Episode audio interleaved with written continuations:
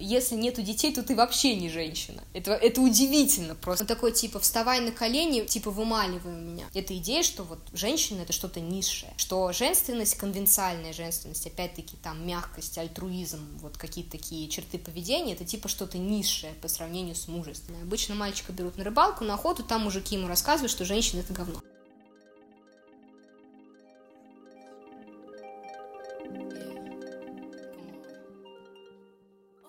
И это подкаст «Между нами», и сегодня мы поговорим обо всем. С нами Маша. Привет. Привет. И я. Будем разговаривать о феминизме, о буллинге, о абьюзе и обо всем.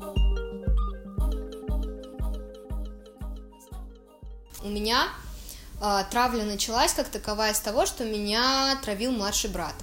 То есть мне было 4 года, наверное, ему было 9, а, это был первый раз. И вот самая сильная травма у меня была, которая, по-моему, меня просто, честно говоря, я думаю, что это прям надо будет лечить с психотерапевтом в моем случае.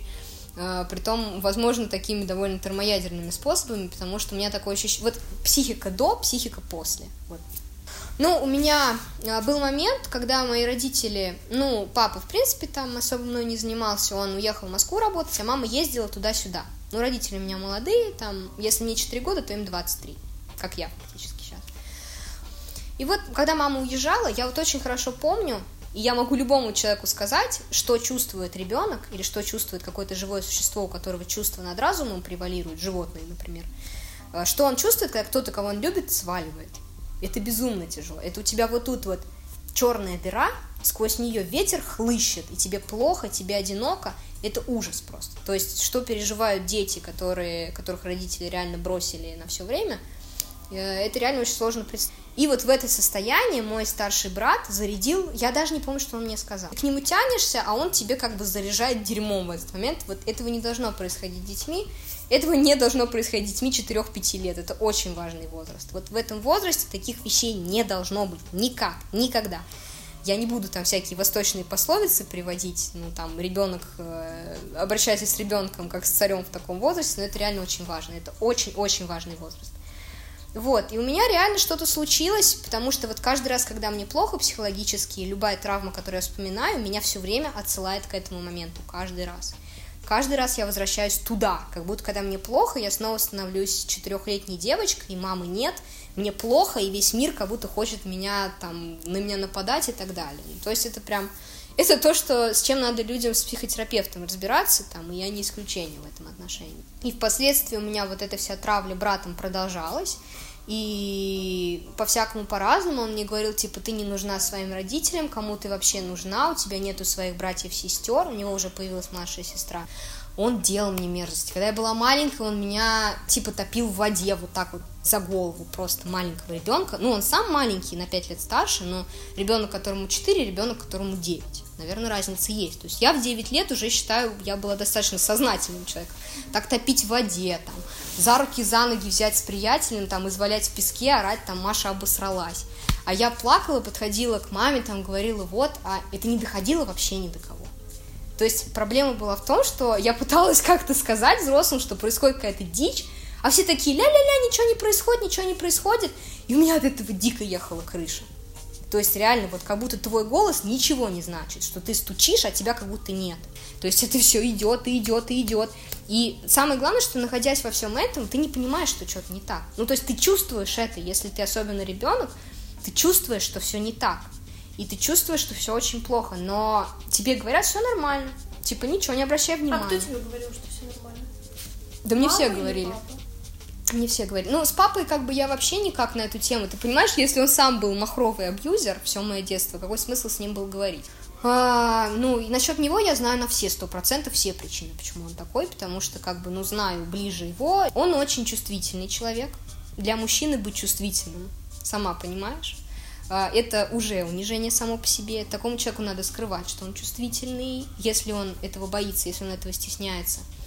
А, он, когда был маленький, его папа привез на рыбалку. Это, кстати, то, как распространяется та идея, которую я тебе говорила, патриархальная. Обычно мальчика берут на рыбалку, на охоту, там мужики ему рассказывают, что женщина это говно. Он, ему там 3-4 года, он запоминает это на всю жизнь, и через всю жизнь он это несет там с флагом. Вот. Ну, короче, да. Вот моему папе что-то такое сказали. Это, это все из семейных историй, это все мне рассказывали. Он э, приехал домой, сначала заявил маме, типа, что ты женщина, а я мужик, поэтому ты, мама, не такая, типа, я главнее, чем ты. Но мама с дуру посмеялась на это все вместо того, чтобы объяснить что-то по-нормальному. Вот. А дальше у него, у моего папы это превратилось в идею фикс. То есть он все свои э, провалы, все свои какие-то неудачи, ну он вообще еще его плюс унизил его папа, и это вот это это реально замес. То есть если мальчика унизили, э, обычно если девочку унижают, чаще происходит диссоциация унижения, то есть она делает вид, что ничего не произошло. От этого тоже едет крыша, и таких девушек, кстати, очень легко увидеть. Они обычно такие вот ля-ля-ля, ничего не происходит, а взгляд у них вообще отсутствующий напрочь, да. А, а парни, которых унизили, они, ну, в зависимости от того, опять-таки, насколько развитый человек. Если человек очень развитый, он сможет как-то это обработать, отрефлексировать, что-то дальше с этим сделать. Если человек не смог с этим ничего сделать, он может это унижение, как бы мы уже обсуждали, перекидывать на слабого, он будет это перекидывать на женщин. Ну, типа, вот унижают обычно женщин, а я не женщина, и они начинают всю свою жизнь доказывать, что они мужики. Вот mm-hmm. такие вот, э, такие мужчины у них вся жизнь превращается в доказывание этого самим себе, при том э, чаще всего они это доказывают не за счет других мужчин, а за счет женщин и детей. Э, меня единственное приятное воспоминание, со мной папа играл в видеоигры. Все. Это был такой короткий промежуток детства. Все остальное, связанное с ним, это была катастрофа. И вот этот промежуток жизни у меня, знаешь, в таком ящике, я вот положила это в какой-то ящик в свою голову и запрятала очень далеко, потому что это был ад. То есть это было каждый долбанный день. Меня спасало только то, что я его не любила. Ну, какая-то была любовь, вот, ну, ты с человеком живешь 10 лет, ну, будет какая-то любовь, наверное, но это было скорее вот какой-то непутевый брат у меня, понимаешь? Mm-hmm. И от него еще надо маму защищать, а я 10 лет эти выдерживала еще за счет того, что у меня была цель маму защитить. Потому что ее уничтожали реально, вот психологически ее уничтожали как личность, ее уничтожали уже и физически, хотя не было э, там ну, синяки, я не знаю, может быть, были пару раз, я понятия не имею. Не было это никогда до крови, но это было рукоприкладство, понимаешь? А тебя тоже били? Да. Ну, вот били, я не знаю, понимаешь, вот мне обычно люди, когда говорят такие вещи, говорят, что значит били там тебя, типа там, ну, не знаю, ну, башкой в шкаф я летела разок там или два. Обычно это было просто, ну, по голове там он мог треснуть, за шею вот так вот схватить, начать трясти. Но это омерзительно, понимаешь, когда человек, который сильнее другого, вот что с ним сделаешь? Это вот... было со злости или он так с тобой шутил? Это было со злости. Он шутить он так, слава богу, не шутил. Это была именно злость, это была воспаленная внутренняя травма, с которой он абсолютно не справлялся. И у него, в отличие от... Есть все-таки мужчины, у которых есть хотя бы принципы не трогать женщин и детей. И он просто... Это же идет из поколения в поколение. Если сын видит, что отец это делает, он будет тоже это делать.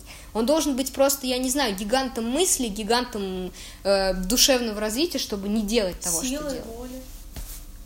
Потому что вот такое поведение, и мы так жили с мамой 10 лет, при том, понимаешь, это состояние, когда твоя мама тебе, ну, не совсем мама, скорее ментально ты ей мама, то есть я ее защищала. Я делала так, чтобы она сохранила свою личность. Я ее вот, ну, не, не, не физически, но я ей говорю, ну, мама, типа, ты, то это, давай уедем, я не давай я уговаривала ее. Но это, это вот, вот именно... И вы уехали, да? Мы уехали, самое главное, самое смешное, что не из-за этого. Мы уехали, потому что он решил развестись. Вот именно манипулятор такой человек.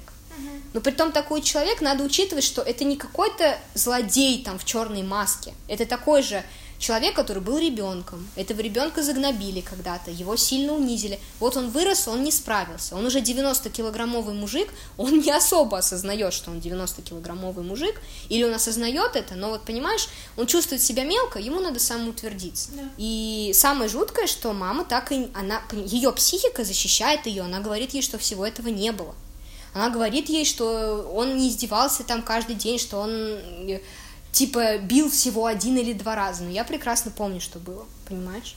Но дома он просто уже дошел до того, что он издевался уже вот как в фильмах ужасов. То есть там мне нужно было по информатике что-то сделать там за компом. Он такой типа вставай на колени, типа вымаливай у меня. И э, понимаешь, а я такой человек, я читала хорошие книги. У меня есть понимание того, что хорошо, а что плохо в отличие там от того же моего отца в тот момент. Но у него понятно, что у человека ехала психика, но вот такие вещи, И вот это все последний год, это дошло до такого, что просто невозможно было это выдерживать. Такое желание доказать, что вот тот, кто перед тобой, твой ребенок, он вот чмо какое-то, а вот ты типа такой крутой молодец, когда ты бьешь своих детей. Ну охренеть просто, понимаешь? Типа ты отца представила каким-то монстром, то есть до нее до сих пор не дошло. Она не понимает, что это происходило, и она еще потом начала капать тоже своим родителям на мозги насчет того, что у меня просто такое восприятие обостренное, тоже опять. Ну, о чем тут говорить просто? Тут да. говорить реально не о чем. Если вот, ну, ну, ну что сделаешь, ничего не сделаешь. Человек не понял. Ну, когда-нибудь поймет.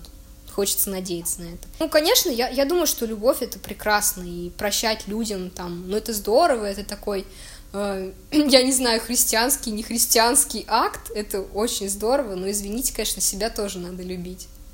Это такой пункт, на самом деле, важнейший, потому что если ты себя не будешь любить, тебя никто не будет любить. А вообще со всем насилием, даже не только с домашними, не только направленным в сторону женщин, а, оно, в принципе, все истекает вот из этой вот идеи superiority, как это называется. Ну, то есть, что типа вот один круче другого, и они это доказывают друг другу. И это превращается в какую-то токсичность, потому что если, может быть, в какой-то первобытный период, когда самцы так между собой соревновались, в этом был какой-то смысл, какой смысл в этом сейчас, и тем более, какой смысл это направлять на женщин, на детей, то есть вот что меня прикалывает во всем, во всех антифеминистах, они начинают говорить тебе типа, ты, ты злая, типа, ты вот, ты ненависть льешь. Я говорю, ребят, я просто самозащитой занимаюсь. Я защищаю себя, свое личное пространство. А для них это как так? Они не могут влезть. Они считают, что их личное пространство должно заходить за твое. Но это, это вот, ты понимаешь, это у людей такое мышление, привито им изначально. То есть я своими глазами видела по своей семье, как из мальчиков довольно неплохих малышей, там детей воспитывают монстров. Потому что когда он лезет там к своей сестре, вот там начинает как-то проявлять рукоприкладство, ему не говорят прекрати это. Ему не говорят так нельзя делать. Он продолжает это делать, и все типа нормас.